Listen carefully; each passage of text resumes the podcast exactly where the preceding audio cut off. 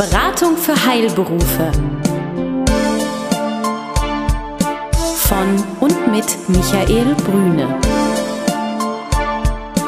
Wissen, das Sie wirklich brauchen.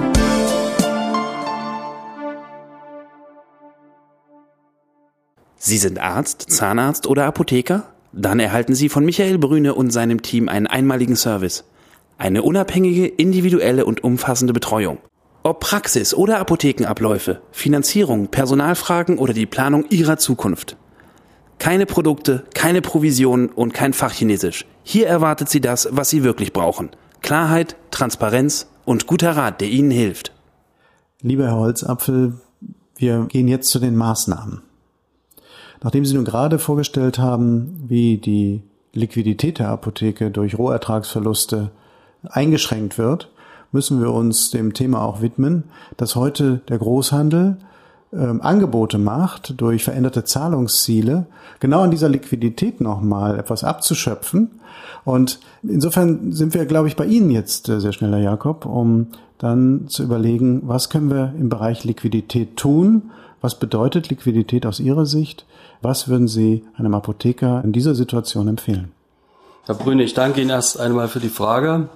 Und ich denke, Liquidität ist einfach die Fähigkeit, zu jeder Zeit den fälligen Zahlungsverpflichtungen nachkommen zu können. Aber es reicht viel weiter. Es ist auch die Fähigkeit, Rücklagen zu bilden. Und ich behaupte auch, dass Liquidität im Zusammenhang steht mit einer Belohnung für das unternehmerische Handeln. Auch das spielt dabei eine Rolle. Und deswegen merken wir schon sehr schnell, dass die Liquidität eigentlich alle Bereiche des Lebens des Apothekers betrifft, ebenso wie die Apotheker oder das Geschäftsumfeld, greift die Liquidität und die von Herrn Holzapfel genannten Maßnahmen auch bis weit in das Privatleben des Unternehmers, des Apothekers durch.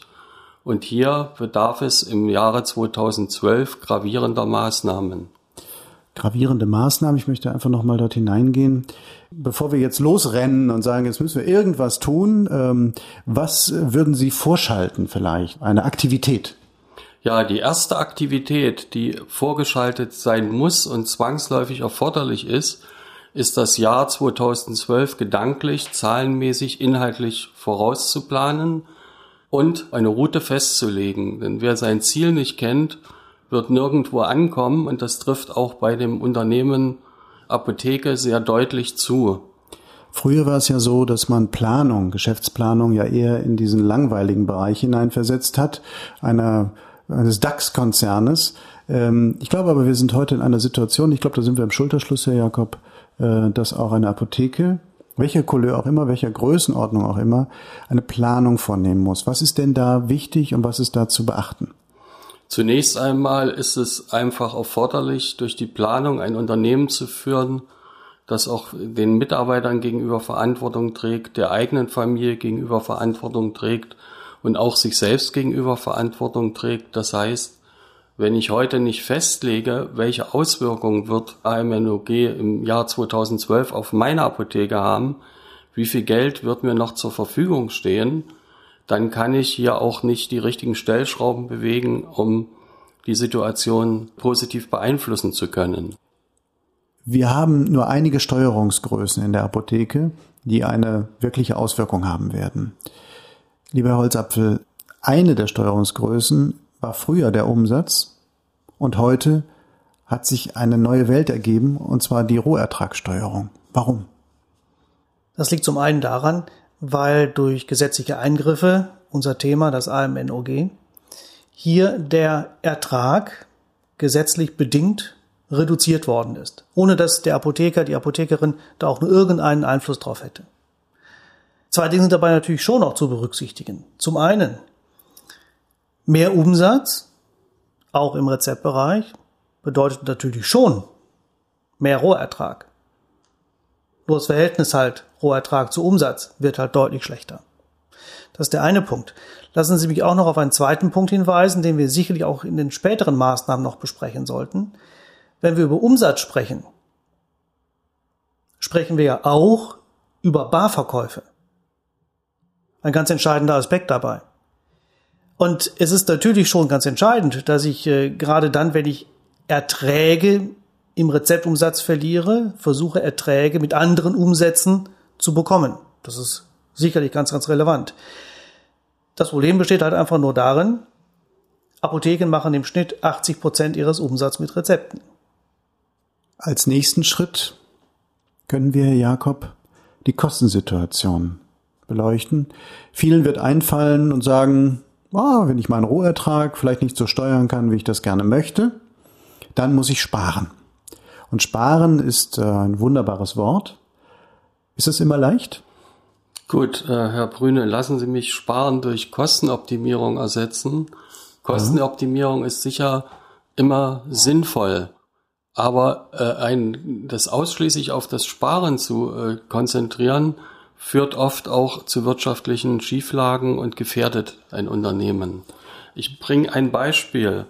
Sicher kann man über eine Kennziffer, eine Personalkostenquote ein Bild erhalten, wie hoch ist mein Personaleinsatz, kann das noch mit der Fachgruppe vergleichen und wenn ich bei 8% bin, bin ich sehr gut, bin ich bei 12%, bin ich äh, sehr schlecht. Aber wie gesagt, es ist eine Quote, das insofern ist natürlich auch ein durchaus mögliches Steuerungsinstrument, mit dem ich diese Personalquote beeinflussen kann. Einerseits, ich senke meine Personalkosten, dann sinkt die, ich entlasse einfach Mitarbeiter. Oder aber ich drehe an der anderen Stellgröße, ich verbessere meinen Umsatz und damit auch meinen Rohertrag. Also ist das alte Vorurteil, der Wirtschaftsberater kommt in die Apotheke und sagt, du musst Personal entlassen, sehr oft äh, nicht stichhaltig. In erster Linie muss es darum gehen, das Personal sinnvoll einzusetzen, zu analysieren, wer macht was, sind die Tätigkeiten bei diesem Mitarbeiter gut angebunden und welchen Ertrag erwirtschaftet dieser Mitarbeiter mit seinen Leistungen. Das sind äh, sehr wichtige und sehr richtige Hinweise, Herr Jakob. Das kann ich also absolut nur unterstreichen.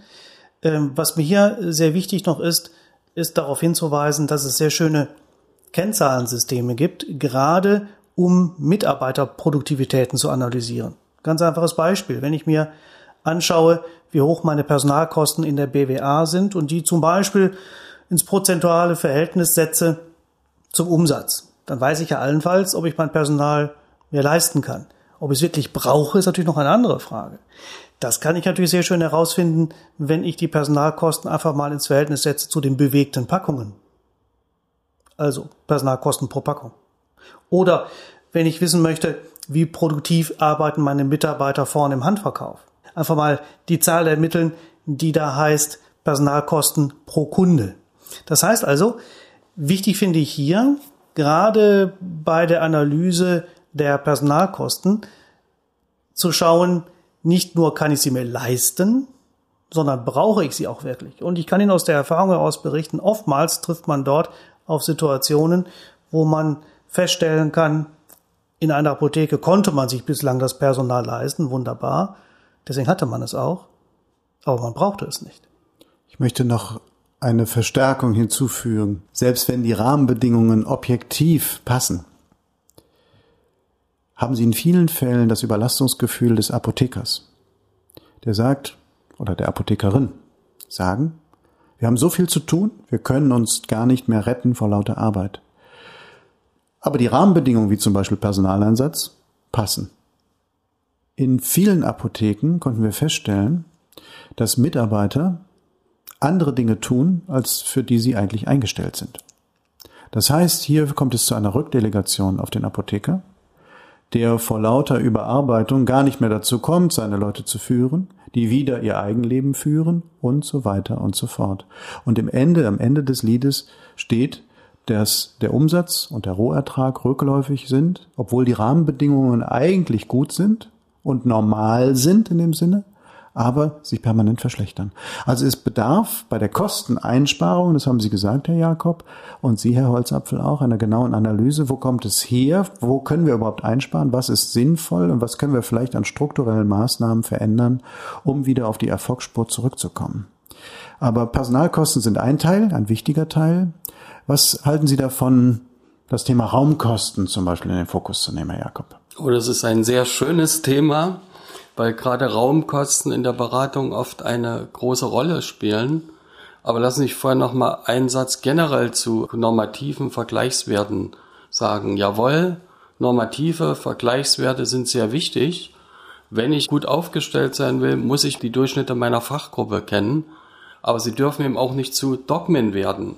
Da auch ein Beispiel aus dem Bereich der Raumkosten. Die Raumkosten sollten eben 2 bis 2,5 Prozent des Umsatzes nicht überschreiten.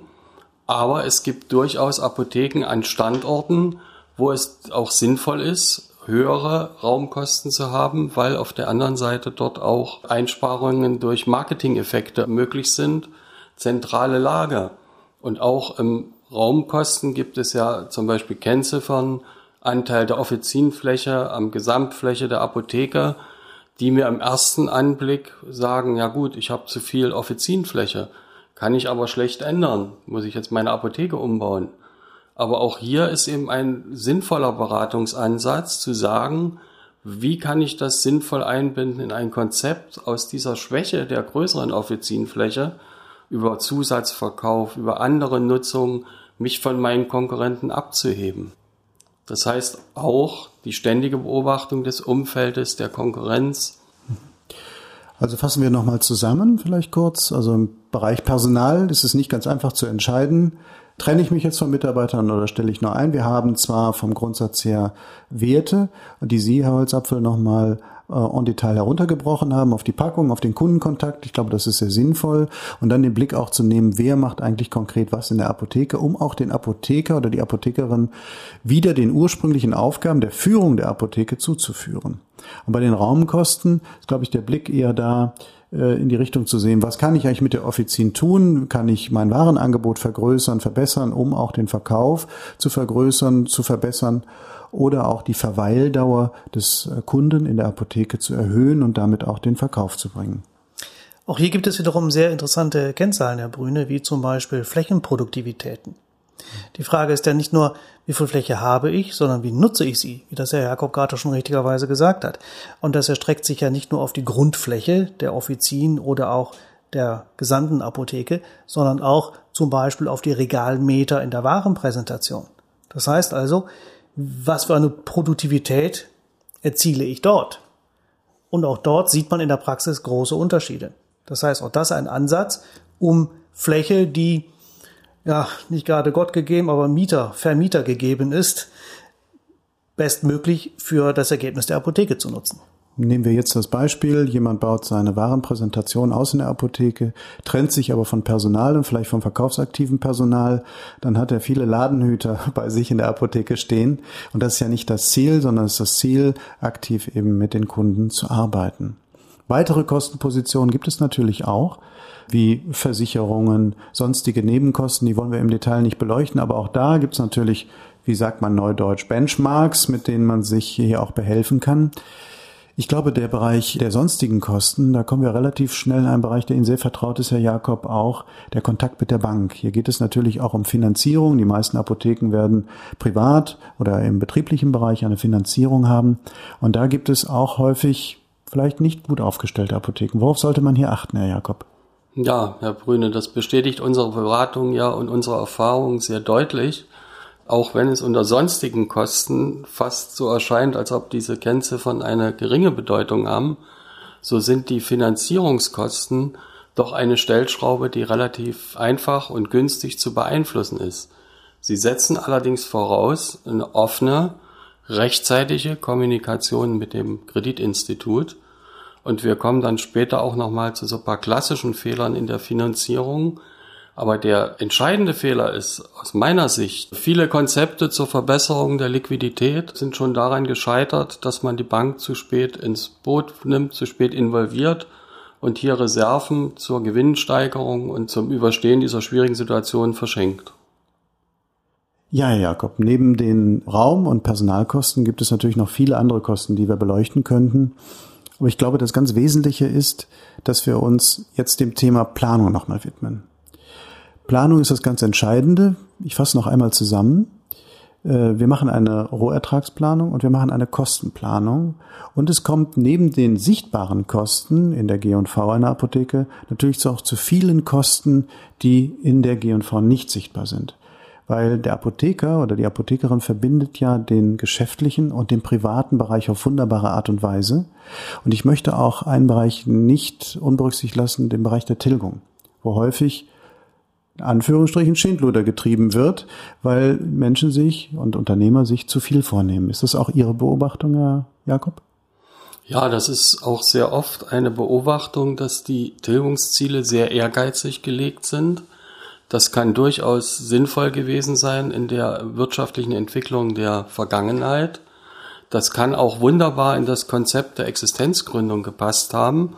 Aber gerade jetzt an diesem wirtschaftlichen Scheidepunkt ist es natürlich erforderlich, auch jede Tilgungsbelastung, jede Tilgungsleistung noch einmal auf den Prüfstand zu legen. Und da rede ich nicht einer Verlängerung der Tilgung, denn auch hier laufen gegenteilig natürlich Prozesse wie das Auslaufen der AFA, die laufzeitkonkurrente Finanzierung von Anlagegütern, das Erfordernis, Rücklagen zu bilden für Neuinvestitionen. Aber man sollte es sich sehr genau angucken. Und mitunter sind zu hohe Tilgungen auch Sachen, die der Apotheke Liquidität entziehen, die dann zu erhöhten Konkurrentinanspruchnahmen betrifft. Dann sind wir bei irren Zinsen, die äh, verhindert, dass der Großhandel rechtzeitig bezahlt wird, Zahlungsziele nicht eingehalten werden. Das ist eine Sache, die muss einfach auf den Prüfstand gestellt werden. Sind die bei Existenzgründung oder vor Jahren verhandelten Zinsen und Tilgungen heute zeitgemäß? Passen sie in das wirtschaftliche Konzept? Passen die in meinen Liquiditätsplan für das Jahr 2012? Dazu gehören natürlich auch Finanzierung über Lebensversicherungen, sogenannte Tilgungsaussetzungen. Prüfen Sie bitte, ob diese Finanzierungsformen noch sinnvoll sind, ob sie auch die Effekte bringen und die Erträge bringen, damit eine solche Konstruktion auch einen wirtschaftlichen Sinn macht. Herr Jakob, Sie haben auch noch einen Gedanken dazu. Ja, in diesem Zusammenhang steht natürlich sehr nah auch der Gedanke über betriebswirtschaftlich nicht notwendiges Vermögen nachzudenken. Und es kann durchaus sinnvoll sein, auch eine Lebensversicherung, die unter anderen steuerlichen Erwartungen abgeschlossen wurde, jetzt zur Rückführung eines Darlehens zu nehmen oder eine Ferienimmobilie zu veräußern, um mit dem Ertrag dort sich von Belastungen zu befreien und Luft zu bekommen. Denn am Anfang, wenn wir gesagt haben Rohertragssteigerung, dann sind Maßnahmen eines strategisch guten Konzepts wie veränderte Marketingstrategie, Ausrichtung auf andere äh, Kundenkreise oder ähnliches, Sachen, die natürlich nicht von heute auf morgen umgelegt werden können. Diese Maßnahmen bedürfen Zeit. Und oft sind die Banken gerade auch dann nicht bereit in so einer angespannten Situation. Und die Banken sind auch verunsichert durch die Gesetzesänderungen jetzt in Größenordnung frisches Geld für neue Marketingkonzepte rauszulegen. Also auch hier gilt es, ein Gesamtkonzept zu entwickeln, in dem auch solche Möglichkeiten eine Berücksichtigung finden und eigene Reserven nicht verbrannt werden, ohne zu sagen, das ist meine Strategie, die verfolge ich und dann kann ich auch auf Reserven zurückgreifen. In der Zusammenfassung noch mal ganz kurz. Wichtig für die eigene Planung ist erstmal überhaupt eine Planung zu haben. Das sagt das Wort schon mal, dass man überhaupt eine Planung hat. Planung heißt, ich gucke mir den Rohertrag an, ich schaue mir als Apotheker die Kosten an, die Kosten, die ich in der G&V sehe, die Kosten, die ich außerhalb der G&V sehe und stelle dann im Zweifelsfall fest, gibt es eine Unterdeckung oder ist alles gut? Wenn es eine Unterdeckung gibt, brauche ich das Gespräch mit meinen Partnern, wie zum Beispiel in meiner Bank oder meinem Großhandel, und denen muss ich ein Konzept vorlegen, damit ich dann auch untermauern kann, dass ich ein wirtschaftlich denkender Unternehmer bin. Und zu diesem Konzept gehören verschiedene Elemente, Herr Holzapfel, äh, die wir vielleicht nochmal in drei Punkten kurz skizzieren. Was die Anzahl der Punkte betrifft, der Brüne, die wir haben, die sind eigentlich endlos. Heute stellen wir einfach mal vier Punkte vor. Zum einen ist das die Frage Gespräch mit dem Pharmagroßhandel. Wir hatten das vorhin erwähnt, die Frage vorgezogene Zahlungsziele und all diese Dinge. Also wie gehe ich im nächsten Jahr mit dem Pharmagroßhandel um? Der nächste Punkt ist die Frage Warenlager respektive Direkteinkauf. Wie steuere ich mein Warenlager? Was mache ich mit dem Einkauf bei den Herstellern? Der dritte Punkt ist die Frage Stärkung des Barverkaufs. Wir haben vorhin darüber gesprochen, wie wichtig Umsatz überhaupt ist. Ähm, Umsatz ist aber nicht nur Rezeptumsatz, sondern auch Barumsatz Der Barumsatz ist von all diesen Reformen nicht beeinflusst, also wie stärke ich meinen Barumsatz? Ja, und zu guter Letzt, wir sprachen gerade von vier Punkten, etwas, was wieder sehr eng mit der Planung zusammenhängt, weil was nützt mir die schönste Planung für das Jahr 2012, wenn ich anschließend nicht ein regelmäßiges Controlling betreibe? Also schaue, was habe ich denn für Ergebnisse Monat für Monat, um dann auch im Laufe des Jahres 2012 sehr schnell reagieren und korrigieren zu können, falls das notwendig ist. Besuchen Sie uns im Web. Mehr Informationen finden Sie unter www.beratung-heilberufe.de